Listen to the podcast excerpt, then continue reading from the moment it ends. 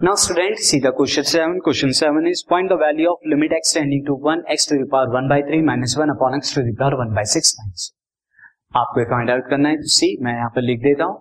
So this is the question आप इसे दो तरीके से कर सकते हैं। एक तो limit x tending to a x to the power n minus a to the power n upon x minus a वाले फॉर्मूले से या आप डायरेक्टली इस तरह भी कर सकते हैं। सी तो मैं डायरेक्टली करता हूँ यहाँ पे x to the power x place to one limit now यहाँ पर x to the power one by three को मैं क्या लिख सकता हूँ? x to the power one by six to the का स्क्वायर ये लिखा जा सकता है, क्योंकि अगर वन बाई सिक्स की आप टू से मल्टीप्लाई कराएँगे तो क्या आएगा? One by three and minus one पे square upon x to the power one by six minus one ये कितना आएगा? Limit x tending to one x one by x power one by six minus one into x to the power one by six plus one upon x to the power one by six this is one by six minus one now ये cancel out हो रहा है और आपको क्या मिला? X to the power one by six plus one यहाँ direct आप वैल्यू रखेंगे तो one to the power one by six plus one that is equal to two तो ये टू आंसर है आपका।